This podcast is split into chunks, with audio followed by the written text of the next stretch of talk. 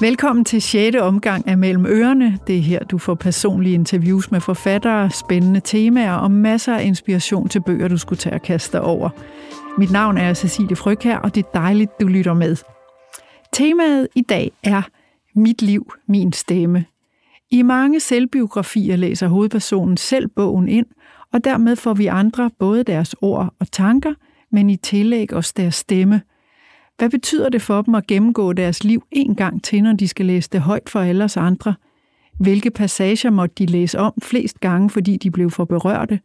Og opdagede de nye sider af deres liv, når der kom lyd på?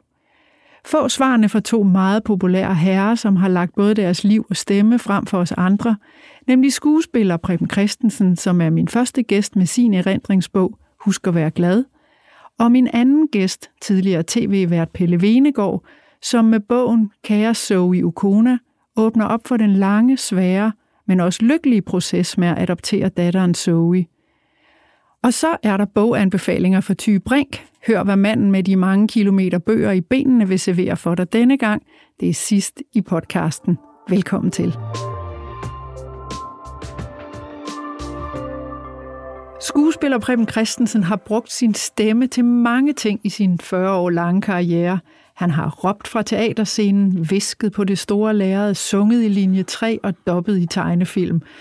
Men på trods af sin alsidighed og mange år som efterspurgt scenekunstner, var der én ting, han aldrig havde prøvet, at indlæse en bog. Ikke før han udkom med sin selvbiografi, der hedder Husk at være glad.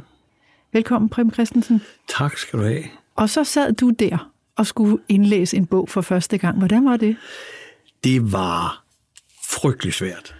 Hvorfor? Altså jo, fordi øh, det, det er noget helt andet at læse op for nogen, altså for et barn for eksempel, det har jeg jo gjort flere gange, altså for, for, for, for øh, venners børn og sådan noget, men, men at læse op af en bog, som skal udgives, som andre skal høre på, du kan jo ikke tillade dig at lave en eneste fejl, det hele skal jo være fuldstændig fejlfrit.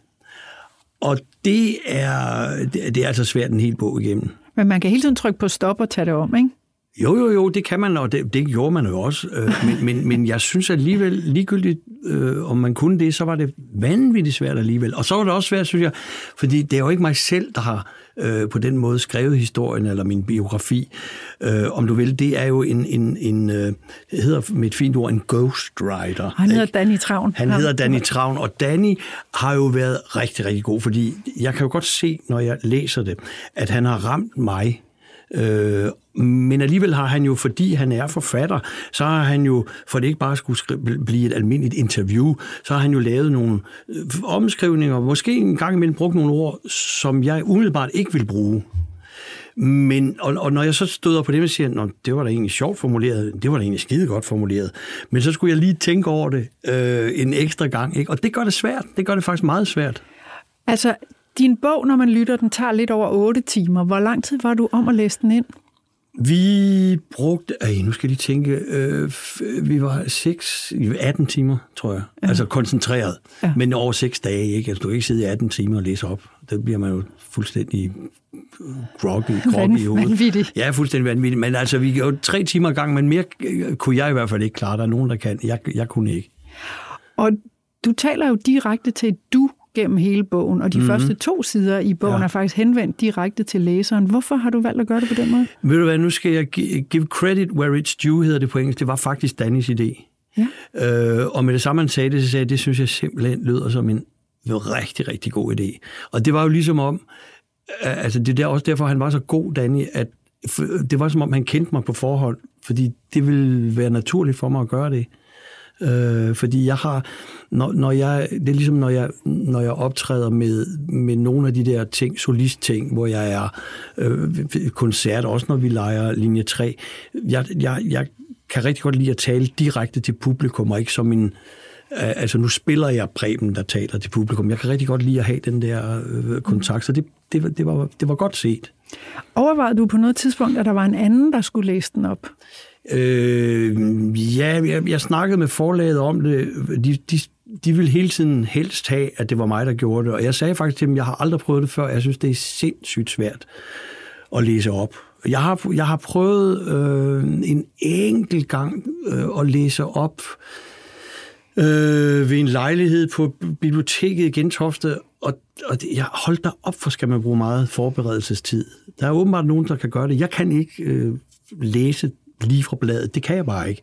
Jeg skal have mm. rigtig god tid til at forberede det. Og selvom jeg kendte den her historie, øh, så tænkte jeg, hold op, det skal jeg bruge meget lang tid til. Så jo, jeg overvejede det øh, på et tidspunkt at få landingen til det, men så sagde forlaget, at de synes, det var en, en, en frygtelig dårlig idé. Øh, fordi for, det... Jamen, fordi min stemme er kendt. Altså, så hvis der var nogen, der sad og fortalte om mig, og jeg fortalte og, og, og referere til ting, som jeg har oplevet, så ville det være underligt, hvis det var en anden stemme. Og det her med sådan at få hele sit liv fortalt igen. Du fortæller mm. jo øh, sådan set øh, både til, øh, altså du, du siger jo faktisk i indledningen til læseren, ved at fortælle til dig, fortæller jeg også til mig selv.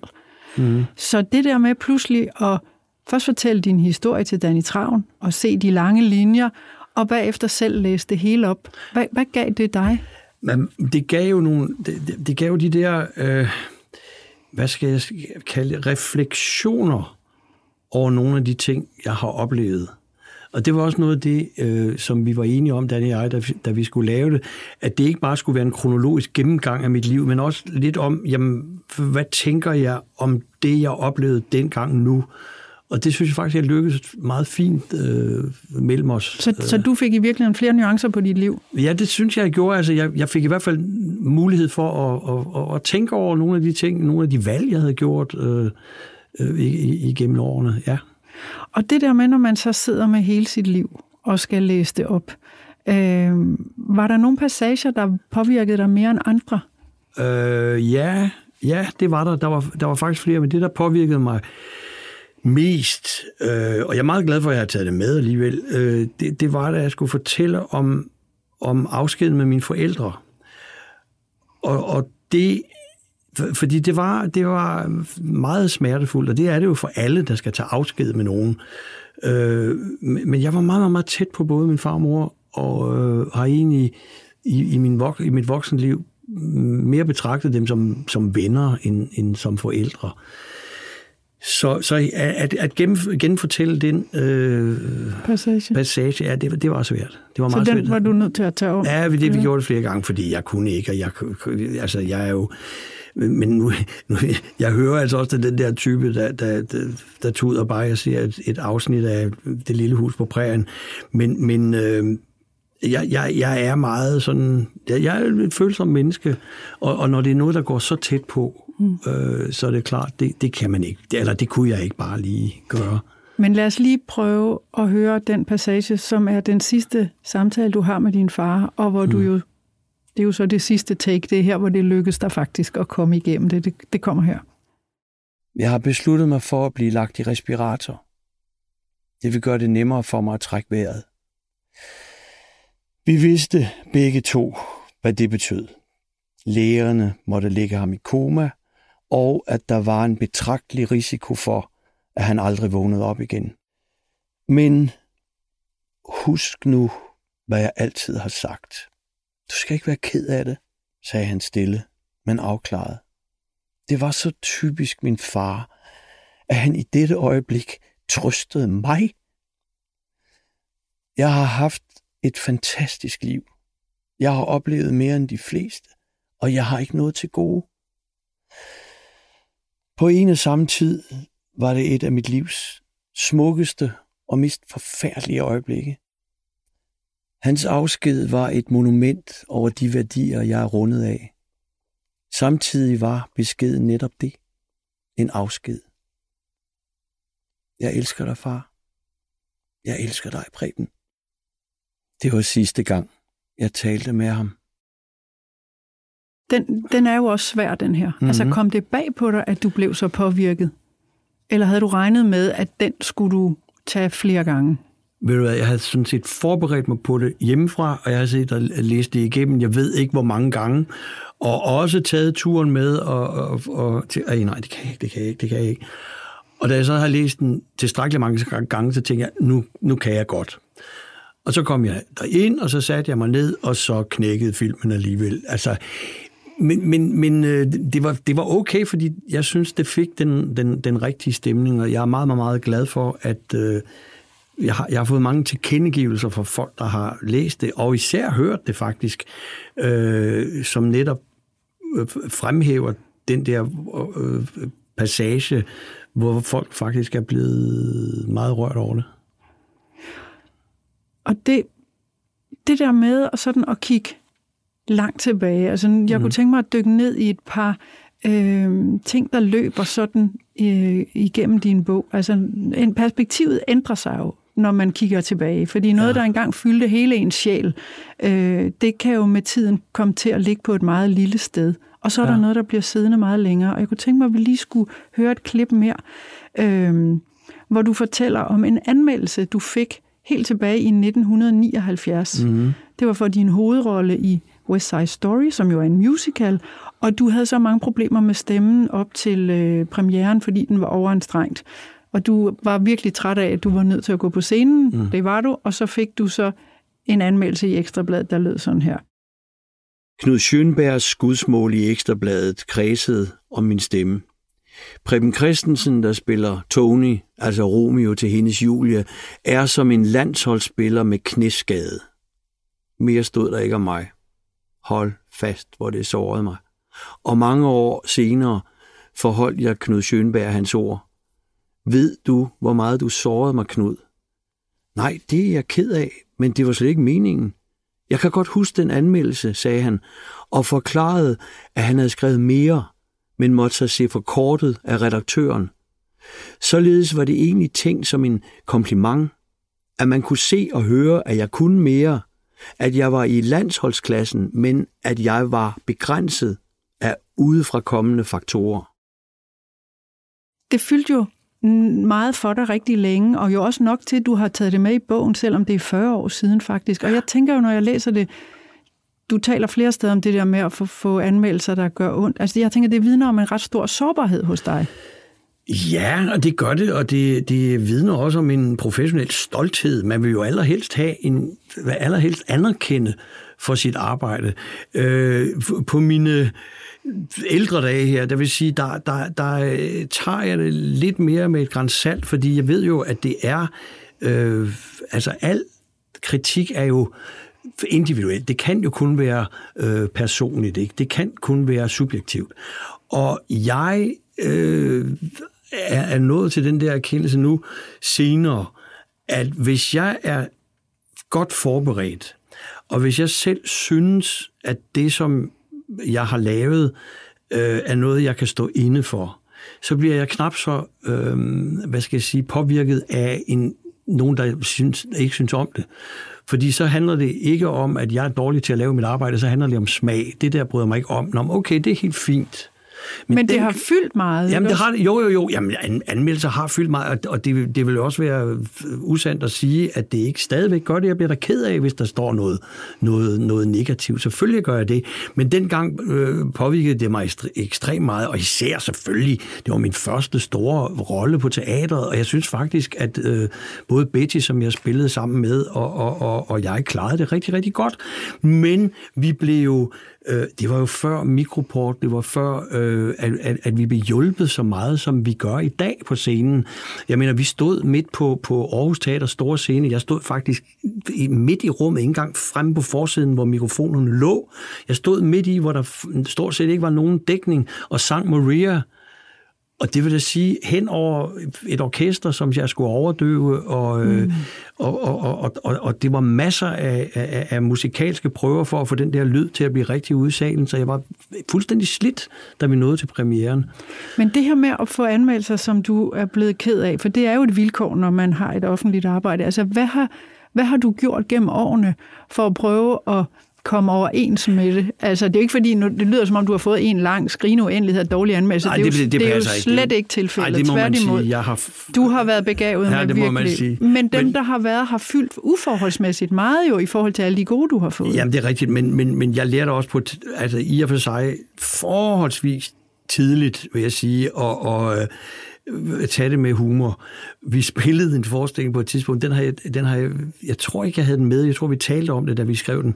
Øh, vi lavede en forestilling, der hed Jeg elsker min kone, som var en lille musical, vi rejste rundt med. Vi var kun fire. Søs Elin, Kir, øh, øh, Birgitte Råbager, Donald Andersen og jeg. Og den fik sindssygt gode anmeldelser, undtagen i information hvor den blev, altså, jamen, jeg siger havlet ned. Og så endte den med en, som hed, men værst var dog Preben Christensen med hans færdigpakkede spil for parkettet og sine kunstige glideture i diktionen. Men at lokke mere spontan spontanitet ud af ham turde være en opgave af sværhedsgrad som cirklens kvadratur.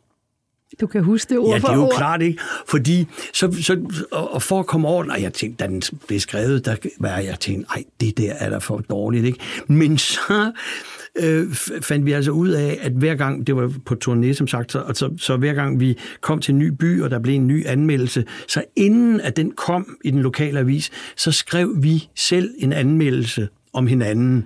Og det bliver altid som, men denne Birgitte Råberg, nu må det der høre op. Til gengæld Preben Christensen var fantastisk, og så skrev Birgitte en om, om Donald, og, og, og Søs skrev en om mig. Altså, vi, så fik vi en fest med det på den måde. Ja.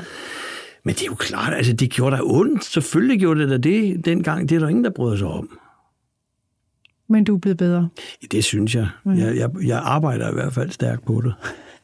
Der er jo... Øh en anden ting, som du faktisk også har været sårbar med, nemlig det at være et kendt ansigt uden for scenen. Mm. Vi skal lige høre et klip fra der, hvor du og Thomas Ejer og Anders Birkov har været på tv første gang. Det er tilbage i maj 1979. Det var dengang, der var kun én tv-kanal, og hele Danmark så mm. alt, hvad der var på den kanal. Ja. Øh, og I er simpelthen blevet landskendt overnight. Overnight, ja. Næste morgen var alt forandret. Aviserne hyldede os. Telefonen kimede. Fra nær og fjern ville man tale med os. I de første timer skyllede en rus af glæde over mig. Men som jeg bevægede mig ud i verden, forvandlede det hele sig til en forvirring og chok over det fokus, alle rettede mod mig. Jeg kan umuligt tage dig på en minutiøs tur gennem det døgn. For når jeg træder ind i de timer, så famler jeg i samme tåge som dengang. Men jeg kom på en eller anden måde ud af min lejlighed og mødtes med Anders og Thomas. Og på vej tilbage fik jeg det dårligt. Efter at have rejst mig fra bænken på strøget, støttede Anders og Thomas mig op i lejligheden, hvor jeg lagde mig ned. Intet havde kunne forberede mig på dette. Hvorfor påvirkede det dig så voldsomt, tror du? Øh, jamen det, det ved jeg egentlig ikke, øh, hvorfor det påvirker mig så voldsomt. Men det var vel et eller andet med, at, at fra den ene dag til den anden kunne man ikke gå på gaden, uden at folk kiggede. Og et eller andet mærkeligt sted, så havde vi jo også måske drømt om at blive anerkendte eller berømte, eller hvad man nu gør, når man er 26. Ikke? Men, men, men at det var så voldsomt, det tror jeg nok kom bag på os alle sammen. Men man kunne jo også bare have solet sig i det. Altså, hvad er grunden til, at du skal hjælpes op ad trappen, og du går faktisk jeg, jeg, til din læge og får nervepiller for at dæmpe angsten? Jeg har tænkt ikke engang løgn, altså. Men, men, men jamen, jeg ved det ikke. Altså, jeg, jeg, jeg, har, jeg har tænkt mange gange over det, altså, men jeg tror, det er... Øhm, altså, stress. Jeg tror simpelthen, at det stressede mig, at, at der var så meget opmærksomhed.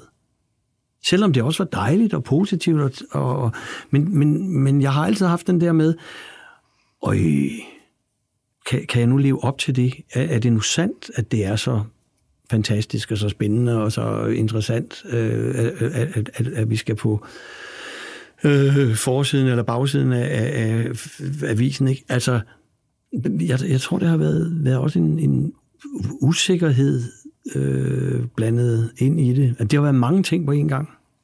Og Altså, da du så tænkte, det har jo været voldsomt, siden du, du beskriver jo, som sagt, du tyrer til nervepiller. Ja, det gjorde jeg. Altså, men det var jo også, fordi vi var jo på 24-7 lige bagefter der. Øh, og og øh, øh, vi var ingen tid til at, at, at, overhovedet at slappe af, og bare lige opleve, hvad er det, der sker her. Det, det, det, det, det oplevede, altså når jeg husker det, så kan jeg ikke huske, at jeg havde den der, vi skal lige trække vejret og finde ud af, hvad det egentlig er, der foregår. Men de hjælper ikke, de der nervepiller? Overhovedet ikke. Jo, jeg er nok blevet lidt sløv af det, men altså, og så begyndte jeg sådan at tænke logisk, at nej, det her, det, det vil jeg simpelthen ikke. Det kan ikke være rigtigt. Der må være en anden vej. Ikke? Og så snakkede vi. Men altså, det var det gode ved det, at, at, at vi kunne tale om det. Det var ikke noget med, at, at uh, man bare lod som ingenting. Så jeg talte med både den ene og den anden og den tredje, og især selvfølgelig med Thomas og Anders, som jo øh, også oplevede det. De oplevede det ikke lige på samme tidspunkt som os, men de har begge to oplevet den samme stresssituation. Mm. Ikke? Altså, Thomas skvattede også om under en udsendelse på tv, øh, ikke mens vi var på, men lige bagefter. Fordi det er voldsomt, når der er så mange mennesker. Mm. Og så, er, jeg tror i virkeligheden også, at det der med at være... Øh, hvordan skal jeg... Øh, øhm, at være privat i virkeligheden, øh, er meget vigtigt for mig. Jeg har aldrig brudt mig om kæmpe store forsamlinger, og det lyder fuldstændig vanvittigt, når man tænker på, at jeg står foran et publikum, og der har jeg det fint, men, men det er noget andet. Fordi der har jeg ligesom, der er en, en, en, en ja, der er en, en slags afstand. Men hvis og der jeg er du også i en rolle. Jeg er en, en rolle. Jo, men det er jo ikke engang altid. Det er, nogle gange er jeg jo også øh, privat, når jeg er konferencier, eller når jeg er solist. Men alligevel så er det en funktion. Og, og, og det er det jo ikke, hvis jeg pludselig står blandt en hel masse mennesker øh, på gaden, eller i en bus, eller i tog. Eller... Men du fik det faktisk, nu siger du bus og tog. Altså, mm. Du fik det jo meget mærkeligt med offentlig transport efter det her.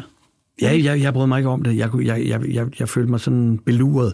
Så øh, i, i mange år faktisk, så, så øh, ville jeg ikke køre i bus eller tog. Fordi hvad? Jamen, det var igen den der med, at jeg følte mig indelukket, altså en, en slags... Jamen det, jeg ved ikke, om man kan sætte markader på. Det er en lidt klaustrofobisk fornemmelse, altså, at, at, at alle kigger på mig. Jeg kan ikke holde ud. Det, det har været det. Så du lod bare være med at tage bus og tog? Ja, det gjorde jeg. Det har kostet en formue i taxaer, eller, eller ja, vi havde jo hverken, hverken øh, bil eller noget som helst dengang. I Aarhus havde min cykel, det var fint nok, mærkværdigvis nok, men når du sidder på din cykel, så er du, så, så er du en cyklist, og så kan du hurtigt komme væk. Det, altså, det, det, det, det var der ingen problemer i. Men tingene har jo forandret sig mm. for dig. Og ja, det, heldigvis. Og, altså. og det er jo faktisk med i, i slutningen af bogen, der giver du et, et eksempel på det, og, og det er et klip fra, øh, hvor du og din mand er på en campingplads. Næste morgen trækker jeg i min sorte fleece jogging sæt, slyngede et håndklæde om halsen og trådte ud i græsset foran vores vogn. Jeg spacerede gennem pladsen. Fra de andre kampisters små hjem duftede kaffen. Aviserne knidrede, En brødkniv skar sig ned gennem et franskbrød. Efter 200 meter nåede jeg bad- og toiletbygningen, hvor barberskummet skarpe duft gled rundt i de tætte dampe fra de små baderum. På de 200 meters gåtur smed jeg den sidste rest af min blykap. Få år forinden havde det været komplet utænkeligt for mig at promenere gennem en campingplads iført morgenhår og flis. Nu føles det fuldstændig naturligt. Frit. Den sidste rest af bekymring var borte. Den bekymring, som fandt næring i linje 3's massive gennembrud og nødvendigheden af at leve i et hemmeligt parforhold. Den bekymring, som skabte en distance mellem mig og mine omgivelser. I de inderste cirkler, cirklen med venner, cirklen med familie og cirklen med kolleger, stod jeg for det, jeg var opdraget til. Fordomsfri åbenhed, godt humør, eventyrlyst, men i mødet med mennesker uden for de cirkler, havde jeg været på vagt. Jeg lurede på, hvad folk ønskede af mig. Jeg spekulerede på, hvad de tænkte om mig.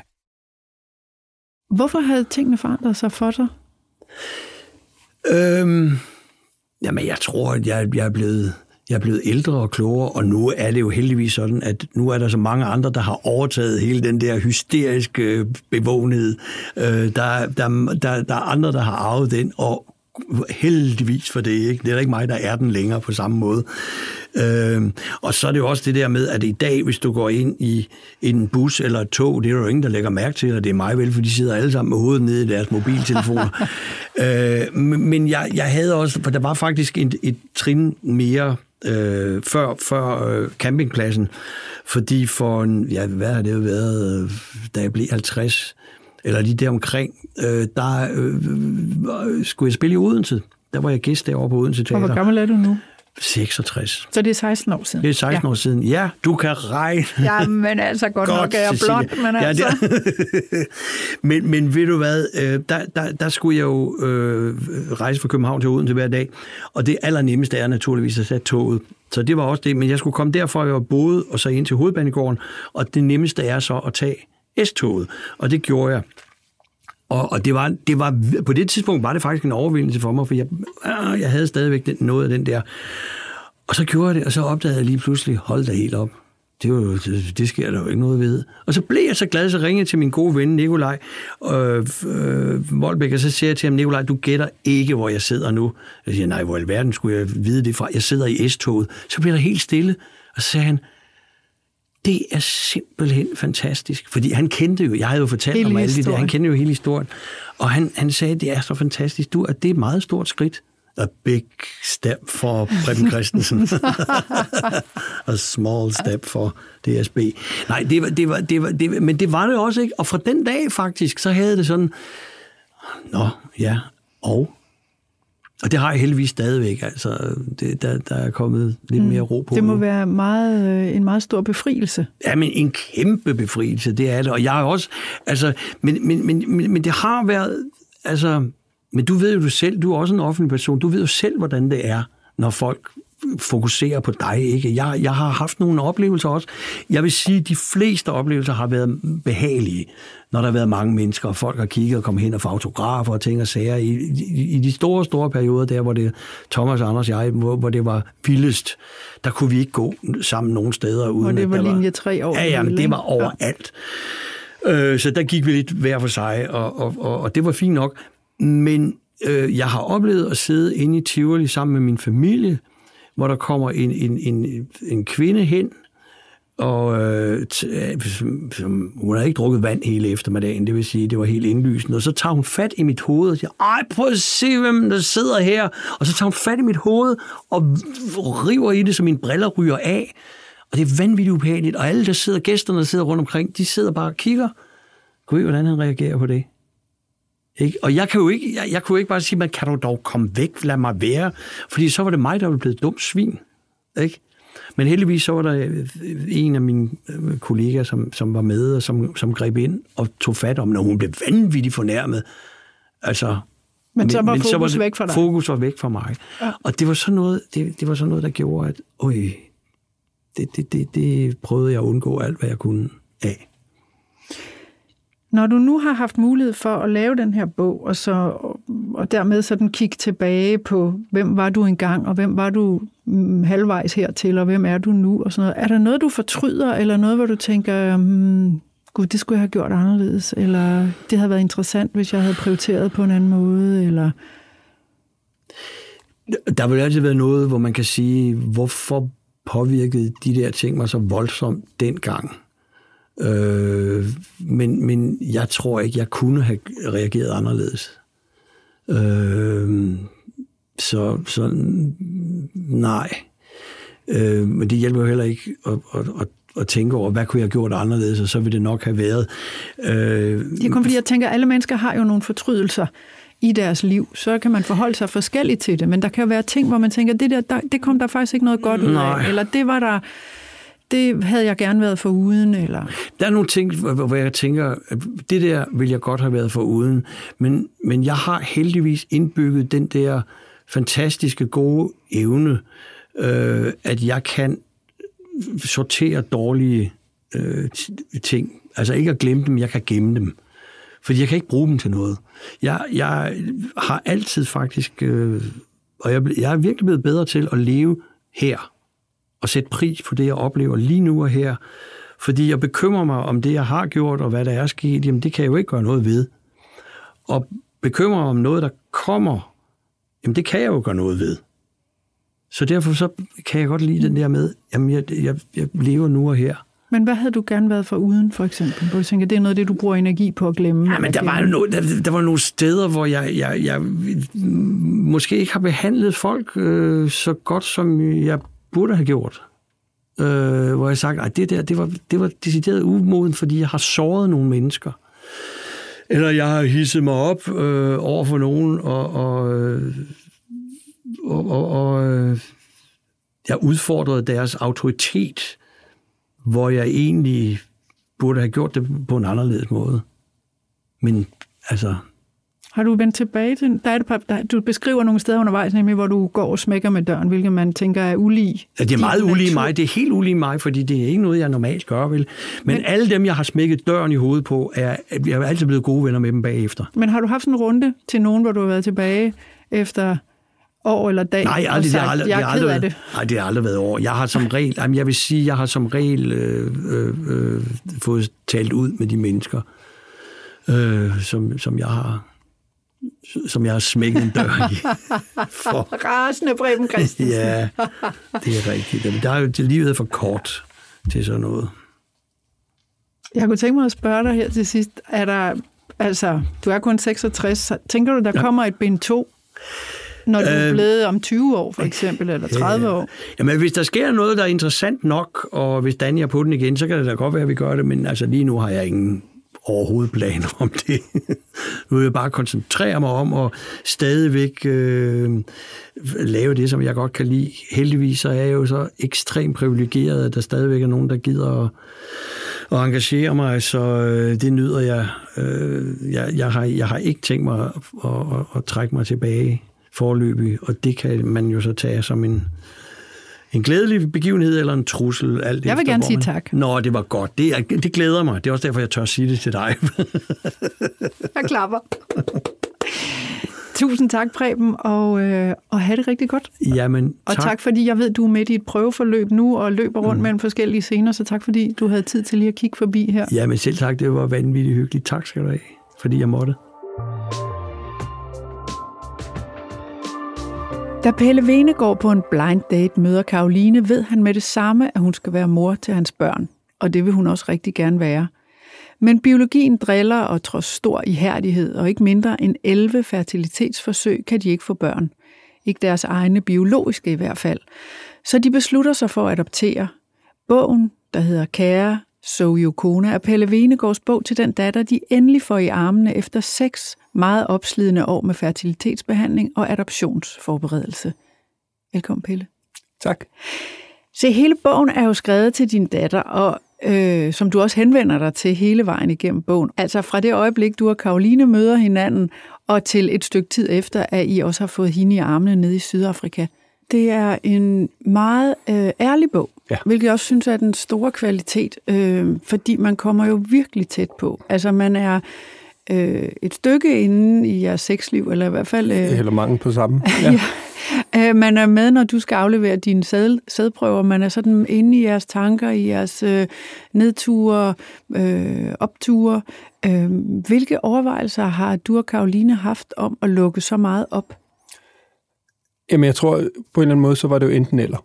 Øh, især, da vi ligesom besluttede os for, at, at bogen også skulle udgives øh, til andre, så, øh, så synes jeg, det var vigtigt, at, at, det var, øh, at den var 100% ærlig, øh, i respekt for, for, for dem, vi jo egentlig så også ikke skriver den til, men udgiver den til, som jo er alle dem, der enten står i samme situation, eller øh, eller har gjort, eller, eller står på sidelinjen af det, øh, fordi det ville simpelthen være at ja, det ville være så disrespektfuldt øh, over for dem, hvis jeg skrev sådan en, en poleret kendisversion, der, der bare handlede om at se, se mig, høre mig. Øh, jeg har oplevet det her. Øh, nogen kunne også, jeg tror, at der, er, der er enkelt, der har skudt mig i skoen, og det var for at tjene øh, en masse penge. De ved så ikke rigtig så meget om bogbranchen, skulle jeg helt sige, men, men, øh, men, men, men øh, altså, at, at det er ligesom bare, når, når vi gør det, så, så går vi all in. Det betød jo også, at vi sad den dag, da den kom ud, øh, der spiste vi en god frokost, og så sagde vi ligesom, nu er det nu. Og så sagde vi bare, shit, hvad er det, vi har gjort, man? Det er seks år af vores liv, som vi netop lægger fuldstændig ærligt frem. Øhm, Men som sagt, det synes jeg er det, som, som virkelig også giver bogen kvalitet, fordi man øh, også som en, der ikke selv har stået mm. i, i hverken fertilitetsbehandling eller adoption, forstår, hvor omsaggribende det er. Altså, hvordan det, det trænger ind i alle aspekter af livet, øh, fordi man er mere sådan nede i detaljen og helt inde i mm. sjælen. Mm. Og jeg kunne tænke mig, at vi lige skulle høre en passage fra en af de mange svære stunder, hvor endnu et fertilitetsforsøg ikke er blevet til noget. Allerede da jeg sætter nøglen i døren, fornemmer jeg, at der er noget galt. Vi har altid haft det sådan, at vi kommer farende ud i entréen og modtager den anden med et hurra, du er hjemme og et kys og et kram. Lidt ligesom en hund, der kommer rendende og ovenud glad for, når man er hjemme igen. Det er et dejligt ritual, der kan genstarte selv den dårligste dag. Karoline kommer ikke rendende, selvom jeg ved, hun er hjemme. Da jeg åbner døren, kan jeg høre, at hun sidder ude i køkkenet på den faste plads foran computeren. Hun græder. Jeg skynder mig derud. Hun sidder med hovedet begravet i hænderne og hulker. Jeg går over og tager om hende. Hun klemmer sig ind til mig. Hvad sker der? spørger jeg. Hun kigger bare på mig. Hun siger ikke noget. Hendes ansigt vrider sig, og tårerne strømmer ned af hendes kinder. Er der sket noget? spørger jeg i et forsøg på at trænge igennem og forstå, hvad der er sket. Din mor ryster på hovedet. Jeg kan ikke mere. Du fortjener ikke det her, snøfter hun, mens hun klemmer sig ind til mig. Jeg synes, du skal gå ud og finde en, du kan få et barn sammen med. En, der kan blive gravid, siger hun og bryder helt sammen. Hun føler, at hun holder mig som gissel, og hun står i vejen for min store drøm om at blive far. Hun har virkelig overvejet at gå fra mig for at sætte mig fri. Det gør virkelig ondt at høre. Sådan må hun ikke have det. Det er jo noget, vi gør sammen, og det er os, der ikke kan. Det sker i hjertet, at hun på den måde tager det hele på sig. Det er umenneskeligt. Det må du ikke sige, eller overhovedet tænke, siger jeg, mens jeg klemmer hende ind til mig. Hun hulker i mine arme. Jeg tager fat i hendes ansigt og holder det med begge hænder. Jeg vil have, at hun skal kigge mig ind i øjnene og se, at jeg mener det, jeg siger. Altså, gudskelov, så ved man jo som læser fra begyndelsen, at det her ender godt. Det ved I jo ikke, og det ved I slet ikke øh, på den passage, vi lige har hørt, som, som, du, øh, mm. som du selv læser op. Altså, hvordan holdt I alle de rusjeture ud? Så meget håb, der, der aldrig blev indfriet. Ja, altså øh, på en eller anden måde, der, der, der er jo ikke, hvad er alternativet? Altså i virkeligheden kan man, synes jeg, med rette i sådan en proces lægge sig ned i to fosterstillinger og bare og græde og, og, og, øhm, øhm, og, og nærmest opgive det hele. Øhm, men, men det kan man jo heller ikke. Ja. Øh, og, og man kan sige, jeg tror også, det var øhm, det, som, som jeg i hvert fald har opdaget, at vi gjorde rigtigt, det var, at vi vi var så meget sammen i det. Øh, og Hvordan? Det tror, jamen, øh, ved at, at, at først og fremmest være sammen i følelserne. Øh, man kan sige, at kvinden er jo typisk den, der er, om ikke andet, nærmest tvunget ind i det. Det er øh, hendes krop, det er, i gåsøjne går ud over.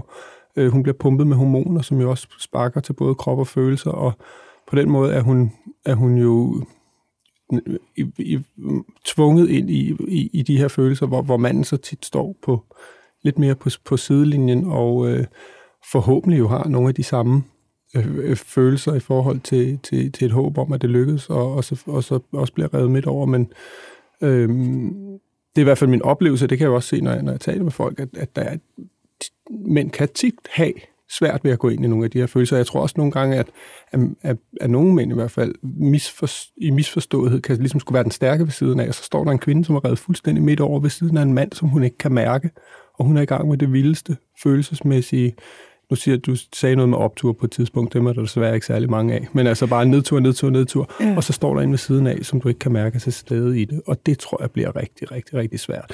Så der tror jeg, det der med ligesom, at, at vi identificeret ligesom, shit mand, det her, det, det er vanvittigt hårdt, og vi er nødt til at gøre det sammen. Men også fordi vi så identificerede det, så var der egentlig også plads til, at vi kunne reagere meget anderledes. Altså, Karoline var meget i det. Altså også da vi var i gang med adoption. Jeg ved ikke, om jeg springer i det, men altså, der tjekkede hun jo ventelisten tre gange om dagen. Kommer det, kommer det, kommer det. Mm. Jeg, altså, åbnede firmaer, lukkede firmaer, øh, brugte al min tid på at tænke på alt muligt andet, bare for at flygte fra det. Øh, og det var okay, også med hende, fordi hun vidste, at jeg var der. Ja. Hvis, hvis, jeg nu bare, hvis, hun, hvis hun ikke havde mærket mine følelser i det, og vi ikke også talte om det, så havde hun jo sikkert tænkt, hvad fanden er det for en kold skid, der bare løber afsted og flygter fra det hele. Men nu var det okay, og hun kunne godt, altså på en eller anden måde tror jeg, at hun var misundelig på min flugt, øh, fordi jeg egentlig evnede at fortrænge. Ikke? Mm. Øhm, Men man har jo indtryk af netop hele, hele vejen igennem bogen, at I er en enhed, ja. øh, og det er jeres store styrke. Men samtidig så det går faktisk ud over jeres sociale liv også. Altså det bliver svært for jer at øh, ses med jeres venner, som bliver gravide og får børn mm. og føder. Og, altså, hvordan holder man det ud? Altså, eller hvordan navigerer man i det? Jamen, det går jo, altså, jeg vil sige, det, nu klarede vi den jo. Men, men en af grundene til, at vi har skrevet den her bog, er også, at vi jo også blev klogere på bagkant, og, og, og, og ville gerne have haft en bog som den her. Og, og ville i virkeligheden, når jeg er ude og holde foredrag også med, med baggrund i bogen, så siger jeg også som noget af det første, øhm, I skal finde nogle andre at tale med. Øh, I kan selvfølgelig... Altså en hinanden? Ja, ja. selvfølgelig skal I tale sammen. Ja. Det, det, det er ligesom punkt et, men punkt to er, find andre, der står i samme situation, fordi det kan jo ikke kan jo ikke fjerne smerten, eller, eller, øh, men jeg tror på, at det kan lindre det på en eller anden måde. Det der med at bare blive forstået i det, og, og fordi vi opdagede, og det opdagede vi alt for sent, og det var i virkeligheden først hen i adoptionsprocessen, hvor vi fik en øvelse på, på det adoptionsforberedende kursus, hvor vi ligesom skulle, skulle øh, vi fik et, et, et, tre stykke papir hver med tre cirkler. En rød cirkel i midten, en lyserød cirkel og en gul cirkel. Så skulle vi gå hjem. Hver især øh, skulle vi så skrive venner og familie ind i de her cirkler, alt efter hvor de ligesom bare hvor det, dem, der var tættest på, skulle en røde cirkel, og så dem, lidt, der var lidt mere PFR i den lyserøde, og så resten ud den gule. Og det synes vi var ret sjovt. Det var sådan en, nej, nu kan vi lave sådan, det er sådan en art stamtræ over, øh, en nutids stamtræ over, hvor, hvor er de egentlig henne, og øh, over relationer, og, og samtidig skulle vi lave det hver især. Så tænkte jeg, det er meget sjovt at se, har du min mor samme sted, som jeg har hende, og så videre. Så det, det grinede vi egentlig af, og så satte vi os i hver vores rum, og så skulle jeg skrive de her navne ned, og så gik det op for mig, shit mand, jeg kan ikke, jeg kan ikke skrive nogen ind i noget. Jo, jeg kunne skrive min far og min stemmer og min lillebror, fordi vi lige havde været på tre ugers biltur i USA, hvor man kommer tæt på hinanden, og, og hvor vi selvfølgelig også talte om det, vi havde gang i, og heldigvis også alt muligt andet. Så de var ligesom rykket ind i den røde cirkel, men alle andre var rykket ud. Var rykket ud. Eller jeg tror, vi havde isoleret os. Ikke? Øhm, og, og og det var virkelig et slag. Jeg ved, at Karoline faktisk havde den samme oplevelse ude i køkkenet, hvor hun sad og lavede det. Ikke? Øh, bare det der, shit mand, vi har sgu, vi har isoleret os fuldstændig. Ikke? Og der er det egentlig meget sjovt, fordi jeg fortæller jo også i bogen om, at, at det der med at blive far, øh, ser jeg som, som det sted, hvor min ultimative lykke og, og den ultimative kærlighed og mening og sådan noget ligger. Øhm, men når det så er sagt, så er det jo, at synes jeg, i i relationer til familie og venner, eller hvem man nu har tæt på sig, mm. at livet ligger, og, og, og lykken og meningen og, og kærligheden ligger i, i livet ud over det. Men, øh, men I stod jo reelt, som du beskriver det i bogen, altså at I vil så gerne. Mm. Det bliver ved med ikke at lykkes. Altså, og at det faktisk er svært. I glæder jer jo selvfølgelig over de andres børn og graviditeter, men hvad gør man i den situation? Altså, fordi det er jo forståeligt nok måske, at man, det er svært at rumme, når man på første, anden, tredje, fjerde, femte år bare så gerne vil have det barn, og det ikke lykkes. Jamen altså, øhm, jeg, jeg tror egentlig, at der kan være meget sådan overlevelsesmæssig fornuft i at trække sig for nogle af dem, der har børn. Øhm, vores problem var, at vi gjorde det ubevidst. Vi ville egentlig godt have været klar over det. Vi ville godt have sagt til de venner, prøv at høre, jeg håber, I kan forstå det. Det er simpelthen for hårdt for os at se jer lige nu. Øh, det kunne ovenikøbet også være, der kunne komme en god snak ud af det, og, og øh, så kunne det måske godt være, jeg, jeg ved ikke, om man så kunne være ses alligevel eller ej. Det gør bare vanvittigt ondt. Jeg tror også, vi havde fået stor forståelse for det. Øhm, der var jo heller ikke nogen, der bebrejdede os det. Og jeg tror måske, det kan godt være, at folk egentlig har forstået det rundt omkring os. Øhm, så, så, så, altså, og der er også mange, der spørger, hvad, hvad skal vi gøre som, som venner rundt omkring os? Det, det er svært for mig at svare på på andres vegne, fordi man er også meget forskellig. Altså Karoline og jeg er også meget forskellige, mm. og, og hvor jeg egentlig tror, jeg, eller ved, at jeg, jeg, jeg kunne godt tale mere om det øh, med andre, hvor Karoline var mere også blev færdig omkring det og, og lukket mere af. Så, så selv inden for, for par kan der være ligesom forskellige grænser for, hvor langt man vil gå. Altså, men det her med, at du først har skrevet den, og derefter så har du indlæst den ja. selv. Altså, hvad betød det for dig at gennemgå det hele en gang til, da du skulle læse højt for os andre?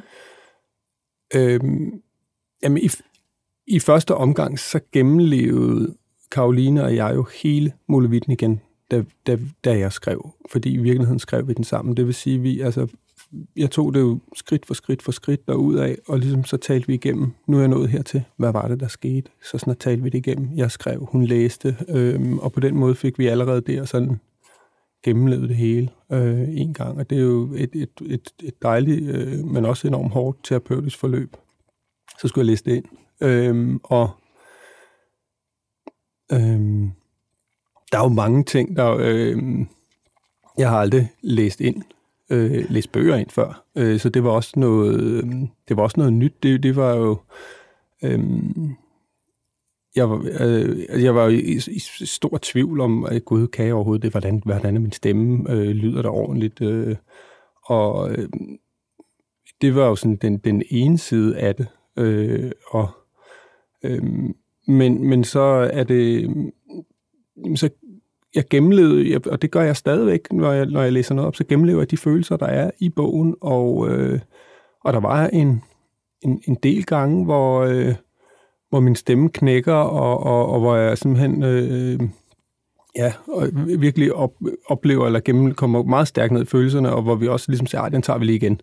Øh, altså, det, det, øh, det, på en eller anden måde, så må det være lytteren. Altså, vi, vi overlader følelserne til lytteren. Ikke, at de ikke må være i, ikke? og det var også derfor, det stod mig helt klart. Jeg tror, jeg faktisk fik skrevet det ind i kontrakten og sagde, hvis den her bog skal indspilles som lydbog, så er det mig, der skal læse den op.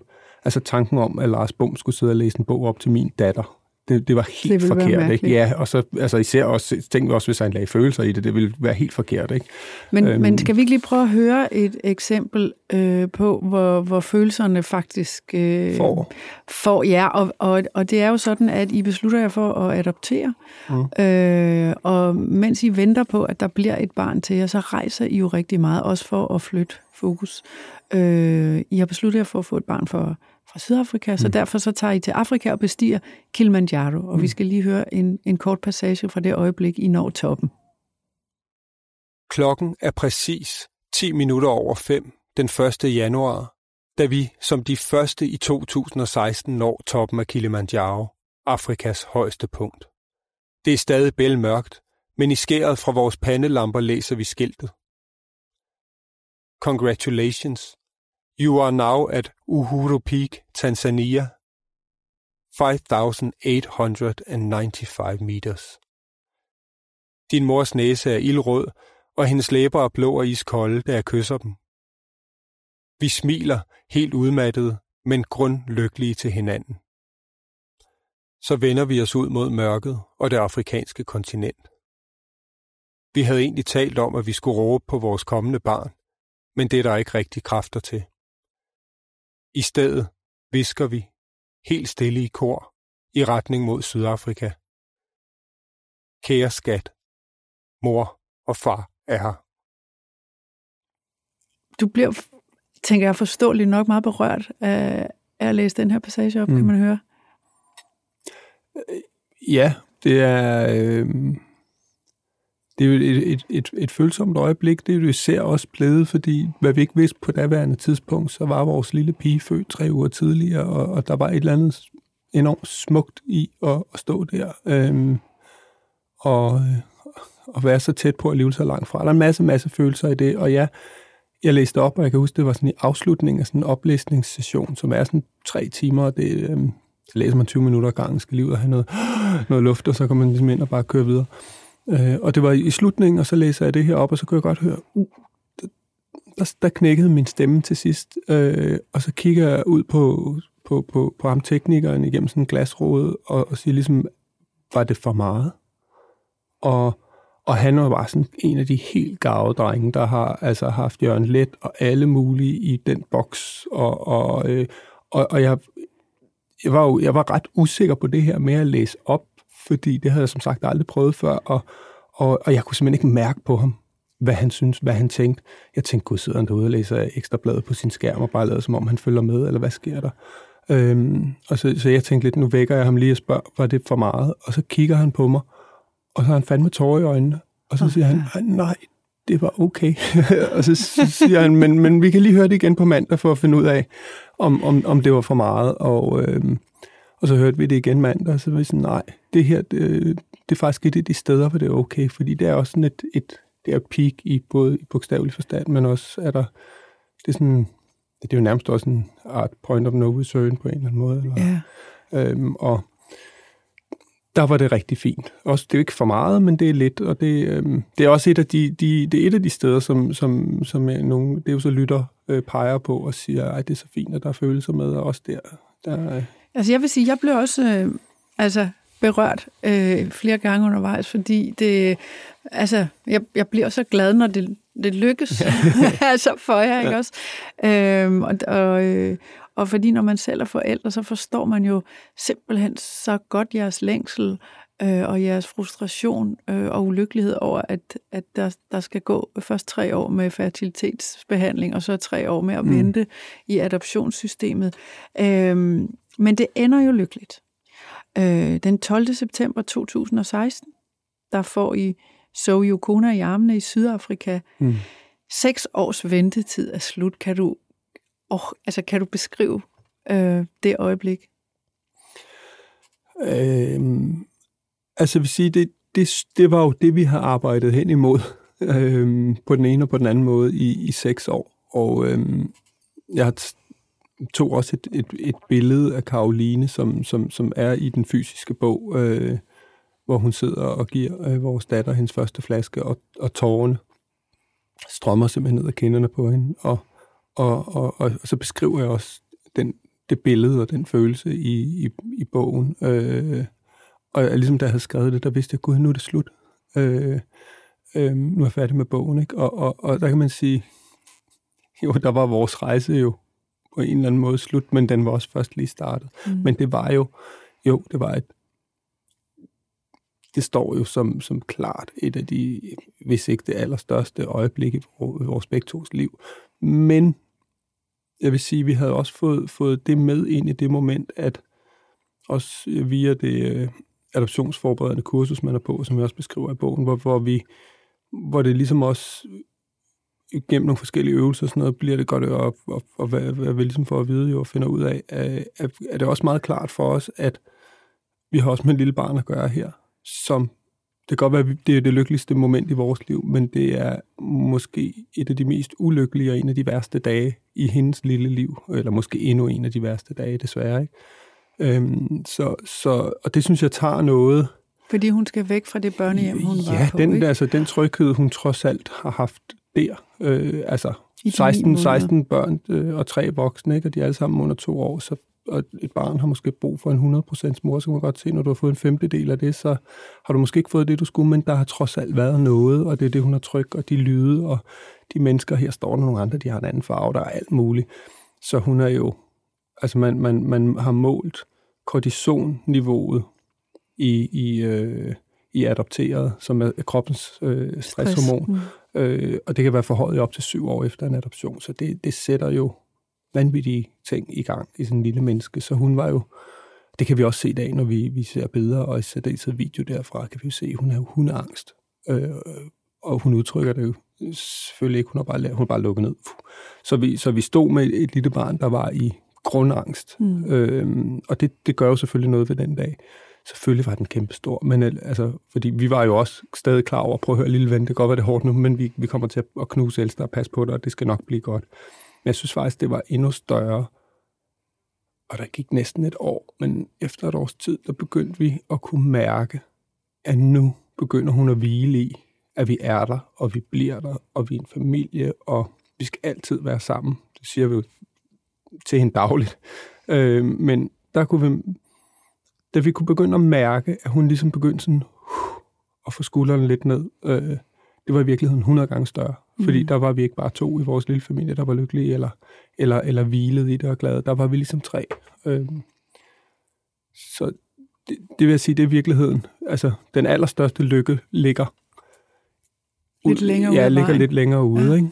Um, og, og, og den bliver så kun større og større. Altså, og jeg, jeg, jeg var ude og holde foredrag i går, øhm, og, og, og det er jo selvfølgelig dejligt at være ude og tale om alle de her ting, og der folk kommer hen, nej, og det har gjort en stor forskel og sådan noget, men øh, og jeg bliver også enormt berørt af det hele, og, men så er det også bare dejligt at komme, komme hjem, og så, øh, hun lå selvfølgelig og sov, og så ligger vi og sover, og så, løber, så i nat, så kravler hun op i sengen til os, og så, så siger hun, far, jeg savner dig.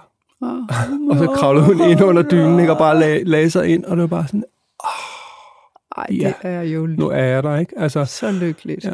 Og det var også, fordi jeg bliver også selv, når jeg holder foredrag, og jeg har jo fandme holdt 40-50 stykker, jeg bliver stadig påvirket. Altså, fordi det, det, jeg tror, det er så grundtraumatiserende, det man går igennem, fordi det er jo bare, det, det, det er jo i virkeligheden bare meningen, og, og det hele, der bare buff, forsvinder hver gang, at det ikke går sådan fertilitetsforsøg. Eller, øh, så det sætter sig jo i kroppen øh, som sådan nogle små traumer, og det ligger stadigvæk, og jeg bliver enormt berørt, og, og, øh, og, og det stod og snakkede med nogen om, der var i fertilitetsbehandling bagefter det her med, altså, hvor jeg sagde, jeg, jeg, det er egentlig, måske er det mærkeligt at se på, fordi folk burde jo sige, hvorfor er du ikke bare lykkelig nu? Så jeg, det er jeg også, og og der, der sagde jeg nemlig det der med, at jeg hver nat lægger hånden over på hende og bare tænker, ej, hvor er det her bare det her, jeg skal være. Jeg skal ikke være andre steder. Men derfor ligger der andet stadigvæk mm. arbejde, og det er ret vildt. Altså, men det siger ja. også noget om, hvor voldsomt det er. Det er sådan lidt ligesom at overleve krigen. Øh, og så er man jo glad, man er i live. Øh, og måske er det blevet en bedre verden. Øh, eller hvad, hvad, men, men derfor sidder det stadig i en. Ikke? Ja. Jeg ved, at at noget af det, du oftest bliver spurgt om, når du er ude og holde foredrag, det er selvfølgelig det helt oplagte. Nå, skal I så have en til? ja. Og hvad, hvad er svaret på det? Øh, det er, at det, øh, det skal vi ikke. Nej. Øhm, det er jo noget, vi har tænkt sindssygt meget over. Øhm, altså på en eller anden måde, så jeg, jeg ville gerne have 10 børn, 10 måske lov, men altså 3-4 børn øh, ville da være dejligt. Øhm, men men vi, vi har talt med, øh, med nogle stykker, øh, som ved rigtig, jeg har fulgt adoptioner i rigtig mange år, nogle dygtige, dygtige psykologer, og har gået rigtig meget til dem i forhold til, øh, til det her med, øh, med at få en tor, fordi vi tænkte jo, den største bekymring var, hvad med vores datter? Hvad betyder det for hende? Øh, hvad betyder glæden ved at få en søskende? Øh, versus, nu kommer der konkurrence, eller nu kommer der nogle andre. Øh, og, øh, altså når vi, når vi virkelig gik dem på klingen, de var jo meget på at sige, det er op til jer, det er jer, der skal afgøre det der, det svaret må ligesom ligge ind i jer, mm. men vi blev bare ved med, det, det han, hvad med vores datter, hvad med vores datter, hvad med vores datter, og så endte de altså med ligesom at sige, prøv at høre, i skal vide, det går, det er rigtigt, jeg skulle til at sige, det går galt, det kan man, synes jeg ikke, man kan sige, men det er rigtig, rigtig, rigtig svært for rigtig mange, og, og øh, så sagde de to ting, der ligesom var afgørende. Øh, den ene sagde, I må ikke gøre det for, at hun skal have søskende. Der er ingen garanti for, at det bliver lykkeligt, øh, og det må ikke være grund. Okay. Og så, så øh, sagde de også, men selvfølgelig kan det lade sig gøre. Altså, der er også masser af gange, hvor det går. Men I skal også vide, at I kommer til at sætte jeres datter tilbage i udvikling. Øh, og der sker jo bare, altså adoptivbørn, no matter what, kommer jo med udfordringer. Mm. Det er, øh, det har nogle konsekvenser at, at have en sådan start på livet, som de har. Øh, og der er noget, man skal arbejde med, og i virkeligheden er det jo en livslang ting. Øh, og, og, og det vil sige, at vi ville også få et barn, der på en eller anden måde var udfordret i en eller anden given grad. Nu har de også udvidet godkendelsesramme, så man kan faktisk få nogle ret udfordrede børn. Og det kunne betyde, at, at hvis nu er, at, at, at den, øh, det nye barn øh, klingede sig til Karoline, og Karoline så var nødt til at bruge 80% af sin tid på, på det barn, så ville vores datter igen miste, mm. have oplevelsen af at miste en mor. Og det, det, det har hun prøvet før. Der er i hvert fald ikke nogen tvivl om, når man læser bogen, hvor ønsket hun er. Øh, og du er også på forsiden sammen med hende mm. den dag, hvor I får hende i Sydafrika. Jeg vil bare høre dig sådan her til sidst. Øh, hvornår tænker du, hun skal læse bogen? Åh, oh, den... Øh, øh,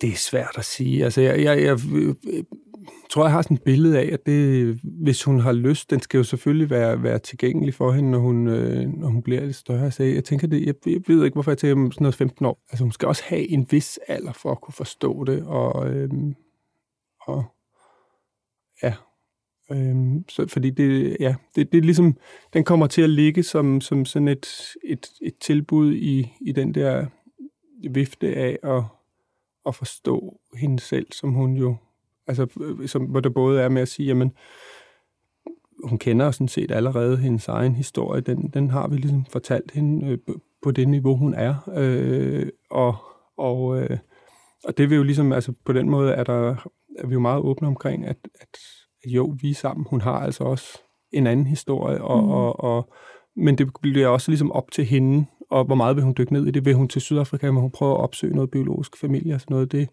det, øhm, det, det håber også. vi jo, ja. at, at hun vil, men det skal også være op til hende. Altså, jeg håber da også, at hun en dag vil læse den, men det kan også være, at hun altså, skubber det fra sig og siger, nej, fandme nej. Og, øh, ja, ja, men hun skal have en, en, en vis alder for ja. ligesom at kunne, kunne forstå det hele, tror jeg. Men jeg tænker, det er i hvert fald en meget fin historie om de seks år, der gik forud, før for at I mødtes. Mm. Øh, så tak for den, Pelle. Og tak fordi du kom. Og have det godt. tak. Og nu skriver jeg en helt anden bog. Så og næste gang håber du kan grine lidt mere. Der er lidt mere optur i den næste. Held og lykke med den skriveproces, og så, øh, så vil jeg håbe, vi ses, når den udkommer. Du ringer bare. du skal være velkommen. Ja. Ha' det godt. Tak fordi du kom. Selv tak.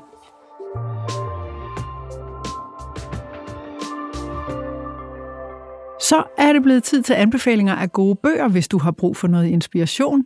Velkommen, Tyge. Mange tak. Du er jo vores guide med pandelampen gennem bogjunglen. Og øh, du vil anbefale nogle titler, der lægger sig op af dagens tema, altså biografier, hvor hovedpersonen selv har indlæst. Og hvad er der med lige præcis den genre? Jeg synes jo, at det, at personerne selv indlæser deres egne historier, det giver den det der ekstra tolkningslag. De ved, de ved, hvordan tingene er sket i virkeligheden, og de, de kan give det deres egen form og sit eget liv på den måde.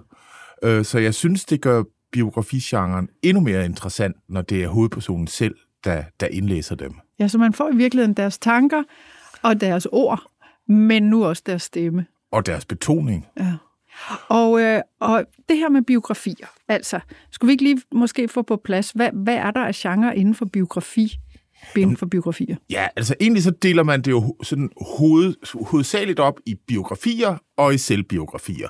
Og selvbiografier, der har hovedpersonen fortæller selv sin historie, enten skriver selv, eller fortæller til en forfatter, eller en journalist, eller en ghostwriter, og i en biografi, så er det så en forfatter eller en journalist, der så researcher omkring hovedpersonen. Og der kan man jo så inden for biografier også dele dem op i, i to dele, hvor du kan sige, der er dem, hvor hovedpersonen vil være med, og så er der dem, hvor hovedpersonen bestemt ikke er interesseret i, at vedkommendes historie bliver fortalt.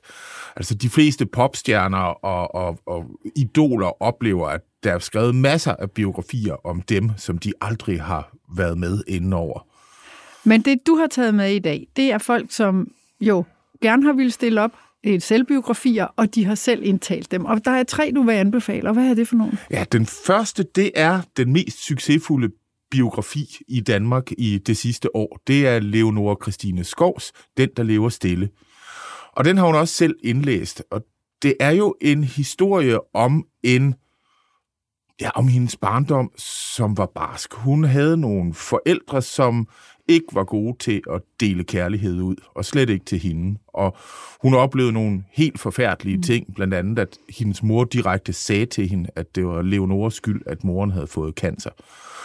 Og det er, når man læser den på papir, er det en utrolig gribende historie, men det ekstra, man får ved, at det er Leonora selv, der har indlæst den, det gør det til en, en uforglemmelig lytteoplevelse. Den kan jeg virkelig anbefale. Og hun har også lige fået de gyldne det for har hun. så der er mange, der synes, at det her er en... Ja, ganske en på velfortjent, synes jeg, hun mange fik måder en ekstraordinær bog. Ja. Og hvad har du mere med i selvbiografi indlæst af hovedpersongenren? Jamen, så har jeg Ole Steffensens øh, selvbiografi, der hedder Rup og Stup over stok og sten. Øh, han døde jo desværre for nogle måneder siden, men det er ham selv, der har læst den her historie, og det er en utrolig livsglad og bred og folkelig fortælling. Altså, hvis jeg var til et middagsselskab, så ville jeg virkelig gerne have siddet ved siden af Ole Steffensen, for han kan anekdoter om alt og alle, og han fortæller dem. Og, og han er jo en af de øh, øh, personer, som både formår det sjove og det skæve med øberbøv og, og, og det mere alvorlige, hvor han jo både har været involveret i politik og lavet noget, noget meget øh, mm. øh, seriøs journalistik. Og jeg arbejdede jo sammen med ham i en årrække på Morgen TV, hvor han var på det andet makkerhold, og, og han er jo en af de journalister, som meget, meget dygtigt fagnede alt fra statsminister til kokkene i køkkenet. Ikke? Så han kunne virkelig, som du siger, alt fra øberbøv til, til politik. Ja, øhm. og, og han formår selvfølgelig at fortælle sin egen historie, men han fortæller også alle de mærkelige anekdoter om underlige mennesker, han har mødt igennem sit liv. Lige fra, som du siger, statsministret henover, jamen, der er en anekdote med om en nazist, og så til det, det helt nede på jorden, øh, folkekære, hvor, hvor, hvor han fortæller om, hvordan det var at slå igennem i Danmark.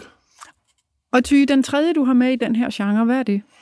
Jamen, det er øh, Charlotte Bøvings bog, der hedder Jeg lever med en udløbsdato. Det er en, ja, det er igen en barsk fortælling. Øh, Charlotte Bøving har haft en hård og barsk barndom med nogle forældre, der på overfladen var pæne øh, øh, bedsteborgere, men det, der foregik bag husets mure, det var bestemt ikke for børn. Og det var en det far, var... Der, der, der mishandlede moren, og øh, som hun faktisk skildrer som psykopat. Ja, og det er jo igen hende, der læser det ind, og jeg synes, det bliver utrolig nært og utrolig ærligt og hudløst, når det er hende selv, der fortæller den historie, hvor hun simpelthen tør at fortælle alt fra en barndom. Og så samtidig er det jo også historien om, hvordan hun blev øh, ramt af cancer senere. En uhelbredelig cancer, derfor titlen på bogen, Jeg lever med en udløbsdato. Og selvom den er at bogen indeholder de her mørke øh, og dystre emner, er der også en bog, der er fyldt med håb og fyldt med tro på livet, så, så hun formår at, at selv nede fra den her mørke fortælling, der kan hun kigge op mod himlen og formidle, at jamen, det hjælper at tro på, at tingene kan blive bedre. Og øh, det er igen et af de her tilfælde, hvor, hvor jeg er sikker på, at det er en fantastisk bog, hvis man læser den, men den bliver om muligt endnu bedre, når man oplever, at det er hende selv, der, der har indlæst den. Og på skalaen fra, fordi biografier og selvbiografier bevæger sig jo på en skala fra ren anekdotisk og kun overflade til noget, som er meget personligt, meget privat, hvor alle lurer står åbne, og, og læseren og lytteren får lov til at komme med i, ind i det inderste. Hvor på skalaen ligger hun med den her? Jamen, der ligger hun helt ude ved, ved de åbne låger. Hun, øh, øh, hun polerer ikke noget, og hun øh, øh, prøver ikke på at få tingene til at være lyserøde og fine. Hun fortæller tingene, som de er, ærligt og, og lige på og hårdt. Og det synes jeg igen, det gør fortællingen endnu stærkere. Så vidt tre øh, selvbiografier, du vil anbefale, og så har du tre andre bøger med i en helt anden boldgade, som du synes, vi andre også skal, skal stifte bekendtskab med. Hvad er det? Jamen, det er en genre, der hedder cozy crime. Du skal næsten forestille dig Barnaby på bog. Det er den der gode lørdag aften krimi, hvor der ikke er blod, og der er ikke øh, øh, øh, afskyelige detaljer eller svælgen i, i, i den slags ting, men det er en bund solid krimihistorie, der som regel foregår i et lille landsbymiljø, som vi alle sammen kender fra Barnaby, og hvor det er en, en opklar, man så følger. Og vi har diskuteret rigtig meget, hvad kalder man cozy crime på dansk, fordi hyggekrimi det, det er ikke et retfærdigt navn. Ja, det gør det for tandløst? Det gør det for tandløst, fordi der er stadigvæk masser af spænding. Så hyggekrimi, det dur ikke rigtigt. Og der er ikke rigtig nogen, der har knækket koden med, hvad man kalder det på dansk. Så vi kalder det bare cozy crime stadigvæk. Og hvad inden for denne genre cozy crime vil du så øh, anbefale? For det er jo et bredt felt. Det er et bredt felt, men jeg starter med en brite, for det er ligesom britterne, der har opfundet cozy crime. Og hende her, hun hedder Ellie Griffith, og hun har skrevet en serie om en arkeolog, der hedder Ruth Galloway, som på en eller anden måde formår at i det her lille nærområde, hun bor i, at løbe fald over det ene lig, eller den ene mysterisk, eller mystiske oplevelse efter den anden. Og øh, hun har en relation til byens lokale politimand, og det er sådan en lang, bliver de, bliver de ikke kærester ting, der kører igennem bindene også. Fordi det cozy crime også kan, det er, at du kommer helt tæt på de personer, der er med i, og deres relationer spiller en lige så stor rolle, som opklaringen af mysteriet spiller. Så det, det er personer, man bliver rigtig engageret i. Og den næste, hvad er det? Jamen, det er jo så lidt hendes danske kusine, Anna Grue, ja. som har skrevet serien om den skaldede detektiv, som foregår i en fiktiv dansk by, som hun har opfundet til lejligheden, og Dan Sommerfelt, øh, hovedpersonen, han er så amatørdetektiv og formår også, har nogle venner i politiet og er tidligere marketingsmand, og formår også hele tiden at snuble over nogle forbrydelser, han er nødt til at opklare. Og, Men det er øh, stadigvæk pænt og ordentligt, og aldrig blodigt og nej, bestialsk. Det er ikke sådan noget med, at man er med ind i hovedet på morderen og den slags ting, men det er stadigvæk, altså, jeg, det er vigtigt at sige, at man er stadigvæk topunderholdt, og det er utrolig spændende. Men øh, man kan godt sidde og nyde en kage til, for det bliver ikke klamt og ulækkert på den måde. Det, det, det trænger man jo nogle gange til noget, der ikke bliver klamt og ulækkert. Ja. Og, og faktisk med Anna Grues serie, så som bonustip kan jeg sige, at hun lige for nylig har meddelt, at den er på vej til at blive filmatiseret. Og det er faktisk Peter Myggen, der skal spille øh, hovedrollen som Dan Sommerfeldt. Så øh, det, det bliver spændende. Den bliver sendt på tv her i løbet af de kommende år, tror spændende. jeg. Spændende. Og den sidste, du har med i den her genre, hvem er det? Jamen, det er øh, igen en dansk forfatter. Det er Eva Marie Fredensborgs øh, serie, der hedder Akademiet. Og Eva Maria, hun har efterhånden skrevet en del krimier, og hun har et princip om, hun slår ikke nogen ihjel i sine krimier. Og så kan man godt tage sig i at tænke, hvordan bliver det så spændende? Men det skal jeg love dig for, hun kan gøre. Igen, personernes relationer fylder rigtig meget, men du kan altså også lave nogle, nogle rigtig spændende øh, øh, og små uhyggelige hjemmerøverier, hvor folk ikke behøver at blive slået ihjel. Så du kan lave mange kriminal ting, hvor du bare ikke behøver at skrive mordet ind i det. Og jeg synes, hun formår virkelig at lave nogle spændende historier, hvor man har svært ved at lægge dem fra sig, uden at hun behøver at gribe til de der værktøjer med, at, at der skal være blod, og der skal være mor. Så øh, Akademiet, der er kommet de første to sæsoner, og hun snyder lidt i forhold til Cozy Crime, for hun flytter faktisk kulisse. Hendes første, øh, første sæson af Akademiet, den foregår i Sverige, op i sådan et skovområde, og anden sæson, den foregår i København. Og jeg ved, hun sidder og skriver på en tredje sæson, men jeg ved ikke, hvor den foregår endnu. Nej, så det, det kan, altså cozy crime kan også udspille sig uden for bløde engelske landsbyer. Ja, der behøver ikke stokroser på murene, for at man kalder det cozy crime. Nå, Ty, det er jo sådan hver gang, så anbefaler du jo en ekstra, ekstra bonusbog, som er, er en, du er totalt på toppen over i øjeblikket. Og hvad er det i dag? Jamen, i dag er jeg helt på toppen over en bog, der hedder Oplyst. Den er skrevet af en amerikansk forfatter, der hedder Tara Westover, og det er en sand historie. Hun havde først øh, udgivet den som fiktion, og så sagde hendes redaktør til hende, det her det er der ikke nogen, der tror på. Du er nødt til at få sige, at det her er en sand historie, for det vidste redaktøren. For den var, var så sindssyg og For den er så sindssyg.